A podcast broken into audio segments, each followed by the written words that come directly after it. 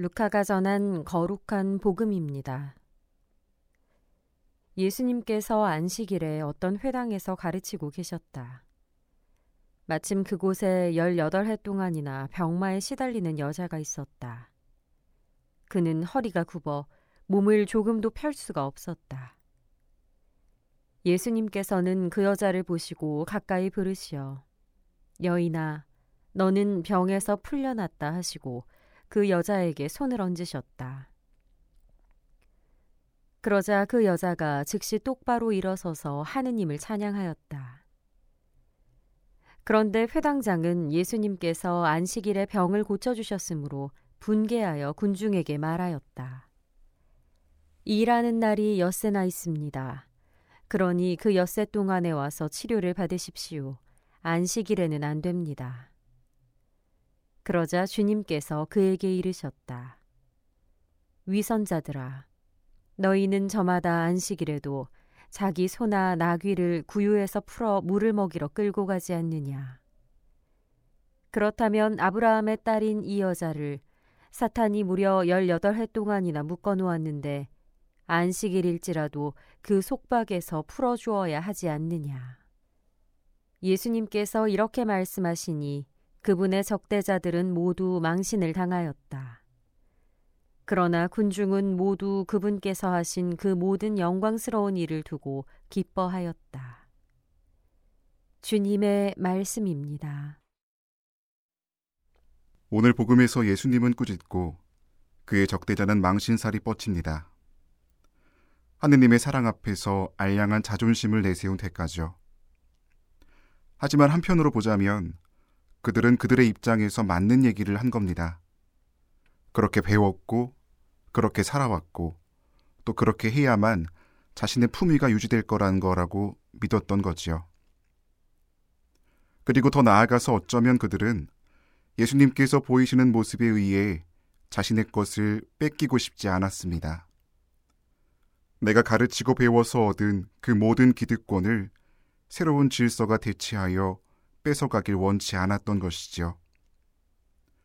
그런 마음은 곧잘 완고함으로 표현되곤 합니다. 예수님의 질타와 꾸지람에도 변하지 않고 자신의 질서를 계속해서 고수하며 적대자의 위치에 서 있는 그런 완고함이지요.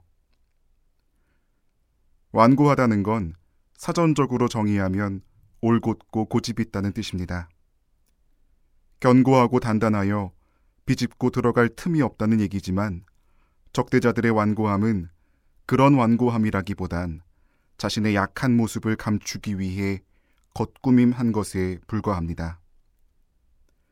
새로운 질서에 의해 자신의 품위가 또 자신의 삶이 훼손될 수 있다는 불안함. 그 불안함이 완고한 모습으로 표현되어 예수님과 맞서게 되지만 속까지 아시는 예수님께서 그들의 그 불안함을 모르실 리 없었습니다.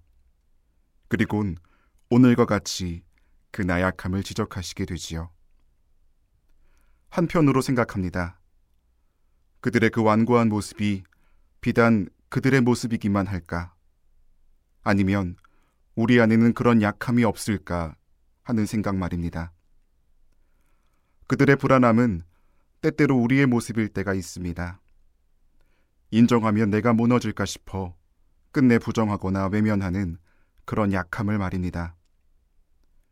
완고한 모습으로서 그들은 늘 주님의 반대편에 있었습니다. 그리고 변화하지 못했습니다. 그들의 그런 모습은 우리가 어떻게 나아가야 하는지 차근히 말해주고 있습니다. 이제 우리의 차례입니다. 내면의 약함을 인정하고 받아들이면 주님께서 채워주십니다. 생각해 보면 성경 속에서 인정받고 사랑받은 사람들은 모두 자신의 약함을 인정하는 사람들이었습니다. 사도 베드로는 주님 앞에서 스스로를 죄인이라고 말했고 자케오는 자신의 죄를 인정하여 가난한 이에게 곱절로 갚겠다고 약속했습니다. 사람은 늘 유약하기에 하느님께 의탁할 때 비로소 바르게 나아갈 수 있습니다. 우리의 그 약함을 하느님 아닌 것에 의지해 극복하려 하지 말고 믿는 이로서 그분께 의탁하는 시간을 보내야 하겠습니다. 마음을 열고 그분께로 드높인다면 우리의 계획과 뜻을 아시는 주님께서 좋은 것으로 채우시고 결실을 맺게 하실 겁니다. 부디 우리의 시간 안에서 주님과 함께 완강한 마음이 아니라 유연하고 부드러운 마음으로 사시길 바랍니다.